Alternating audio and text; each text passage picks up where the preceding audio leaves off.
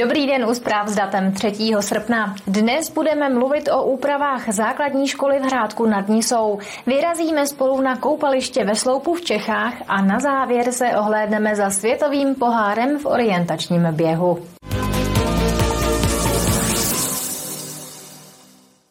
Základní škola Tomáše Garika Masaryka v Hrádku nad Nisou prochází výraznými úpravami. Pracuje se totiž na vestavbě odborných učeben do podkroví. Město to bude stát desítky milionů korun.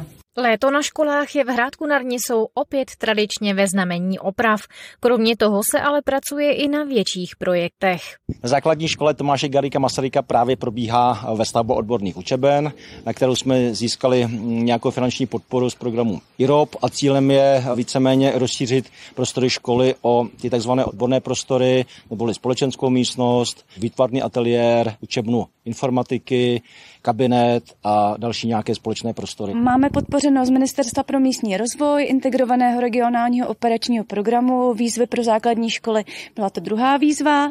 Celkové náklady máme zhruba 50 milionů korun, z toho dotace je 90%, 85% z Evropské unie, 5% státní rozpočet a zbylých 10% hradíme z rozpočtu města. Na škole panuje čilý stavební ruch. Práce jdou dle slov stavební firmy podle plánu. Provádíme tady nosníky, nové podlahy, které vlastně odlehčí tomu stropu pod námi a budou vynášet celé ty nové učebny, včetně chodby. Provádíme komplet novou střešní konstrukci a stužujeme aktuální konstrukci krovu. Jsou tady nějaké nové prvky krovu po vybouraných stěnách, které tady byly původně a doplňujeme stužení na těch dlouhých dílkách středových vaznic, aby to zvýšila únosnost krovu. Ta základní škola má nějaké prostory a tyto odborné prostory scházely, takže se město rozhodlo připravit projektovou dokumentaci ve stavbě do půdních prostor, kde nebylo nic, kromě toho, co se tam třeba za ta léta ukládalo školních lavic a tak dále, takže víceméně to využití nevyužité půdy ve stavbou těchto odborných tříd. Stavební práce zasáhnou do školního roku. V plánu je ale všechny hrubé práce stihnout do konce prázdnin a pak se bude dále pracovat v interiérech, a to až do příštího roku. Martina Škrabálková, televize RTM+. Jsou tu další zprávy z Libereckého kraje. Vydáme se spolu na tramvajovou trať mezi Libercem a Jabloncem. Rekonstrukce tramvajové trati z Liberce do Jablonce nad Nisou dál nabírá spoždění.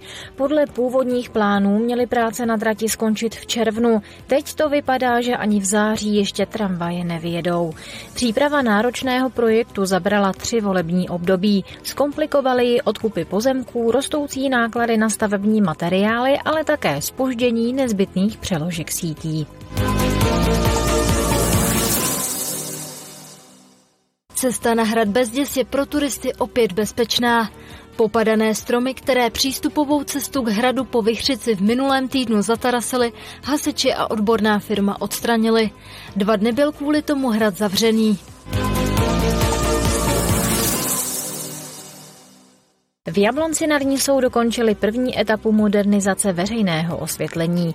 Město na to získalo dotaci z Národního plánu obnovy. S využitím dotace plánuje radnice zrekonstruovat veřejné osvětlení také v částech Trkoslavice a Kokonín. Vymění se téměř 600 svítidel. Realizace je plánovaná na léto příštího roku.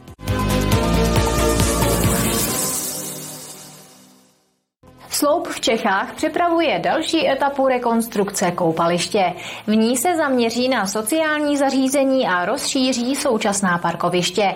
Nyní je u projekční kanceláře zadaná studie. V následujících letech pak chce obec zažádat o finanční podporu. Přírodní koupaliště ve Sloupu v Čechách je místem, kam v létě míří stovky turistů. Problémem ale je, že často nemají kde zaparkovat. Parkovací plochy, které máme u toho vlastně vjezdu, tak tam se vyjde nějakých 50-60 aut. Bohužel většina aut i přestože parkoviště není plný, parkuje podél komunikace. My připravujeme prostor, který je taky v majetku obce, je na druhé straně koupaliště a pokud se nám podaří vlastně z toho místa propojit ten areál vozovkách nějakou lávkou a nějakým chodníkem, takže by tam mohlo vzniknout další prostor pro další zhruba 100-150 aut. Součástí projektu oprav areálu bude také přestavba sociálního zařízení. Zřejmě dojde k nějakému navýšení, to znamená, že ještě další místa vzniknou, aby se to rozložilo po celém tom areálu, ale v současné době ty sociální zařízení, které sice každý rok opravujeme, obnovujeme, udržujeme, tak jsou už několik desítek let starý a už nevyhovují dnešním potřebám. V současné době obec zadala projekční kanceláři studii. Následně zpracuje projektovou dokumentaci a chce zažádat o dotaci. Náklady se podle starosty budou pohybovat v řádech milionů korun. Cílem je zachovat přírodní ráz celého areálu, aby se tu návštěvníci cítili příjemně a rádi se sem vraceli. Zažili už jsme toho tady za těch x let, co sem chodíme hodně, byli jsme na všech hradech, zámcích okolo, rádi chodíme do skal, rádi tu sbíráme borůvky a rádi se tu koupeme. Mně se tady líbí moc, ráda sem jezdím a líbí se mi tady to okolí a že tady jsou e, kamarádi. Jsem tady na dovolený. Chodíme se koupat, a dneska půjdeme na výlety a pak půjdeme na hamburger. Poslední větší úpravou prošel areál v roce 2005, kdy obec obnovila přístaviště společně s domkem na vodě, elektroinstalaci a udělala kompletně nové oplocení. Tehdy to vyšlo na zhruba 5 milionů korun. Kateřina Třmínková, televize RTM+. Je tu další rychlý přehled zpráv. Technická univerzita v Liberci opět slaví velký úspěch. Tým vědců z Technické univerzity v Liberci vyvinul autonomní elektromobil, který se umí vyhnout překážkám lidem i zvířatům a bezpečně dorazit do cíle.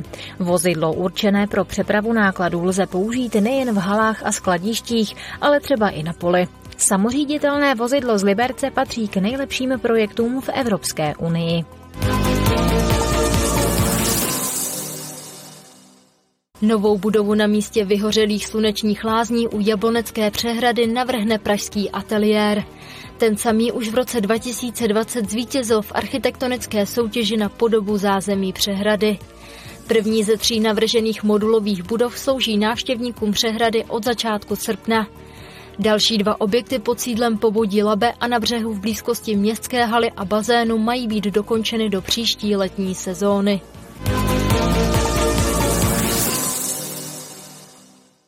Liberecký kraj řeší lepší pokrytí mobilním signálem v příhraničí.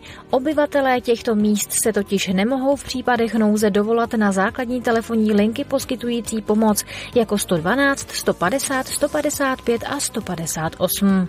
Vylepšit nevyhovující pokrytí mobilního signálu by podle kraje velmi pomohlo snížit také kriminalitu.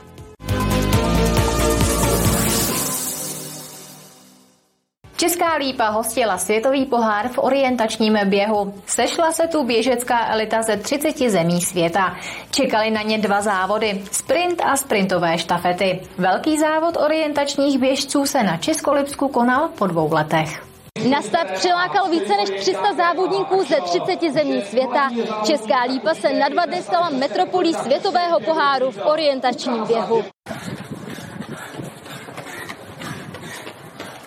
První den se běžely sprinty. Ti nejrychlejší dokázali trať zdolat za zhruba 14 minut. Pro ženy je připraveno 3,6 km, vzdušnou čarou pro muže pak 4 eh, km, to znamená, eh, ta délka nevypadá nějak dramaticky, ale bude to velmi náročné, protože se běží v České Lípě, kde rozhodně o kopce také není nouze. Trasa vedla historickým centrem města. Běžci vyráželi od dětského dopravního hřiště, proběhli historickou radnicí a dostali se také k vodnímu hradu Lipí. Dávaj snahu, Dobrice! Dávaj, dávaj, dávaj, pkej! Nebylo to moc snadný, protože jak tam organizátoři využili i ten klášter a ten vodní hrad, tak třeba v tom klášteře bylo docela blbý, že jsme tam mohli se střednout s jinýma závodníkama, kdy třeba já jsem se tam sejmula s polským závodníkem, kdy jsme se snažili navzájem vyhnout. Byl tam i pasáž, kde se dalo běžet, ale nebylo to tak lehký sprint, jak jsem si myslela. Myslela jsem, že to bude jednodušší. Nedopadlo to tak dobře, jak jsem si představovala. Udělala jsem pár malých chyb, minula jsem jednu odbočku, takže jsem se musela vrátit, což mě docela naštvalo. Na druhou stranu jsem si to užila, ale bylo znát, že už jsem sprint dlouho neběžela. Bylo to těžké, těžší než jsem čekal, jak po technické stránce, tak i běžecké. Očekával jsem, že zaběhnu čistý závod, že budu spokojený, ale nakonec to nevyšlo, protože jsem měl potíže s jedním kontrolním bodem, kvůli kterému jsem si docela zaběhnul a ztratil spoustu času. Světový pohár se v sobotu a neděli přesune z České lípy do obce Korce na Kokořínsku.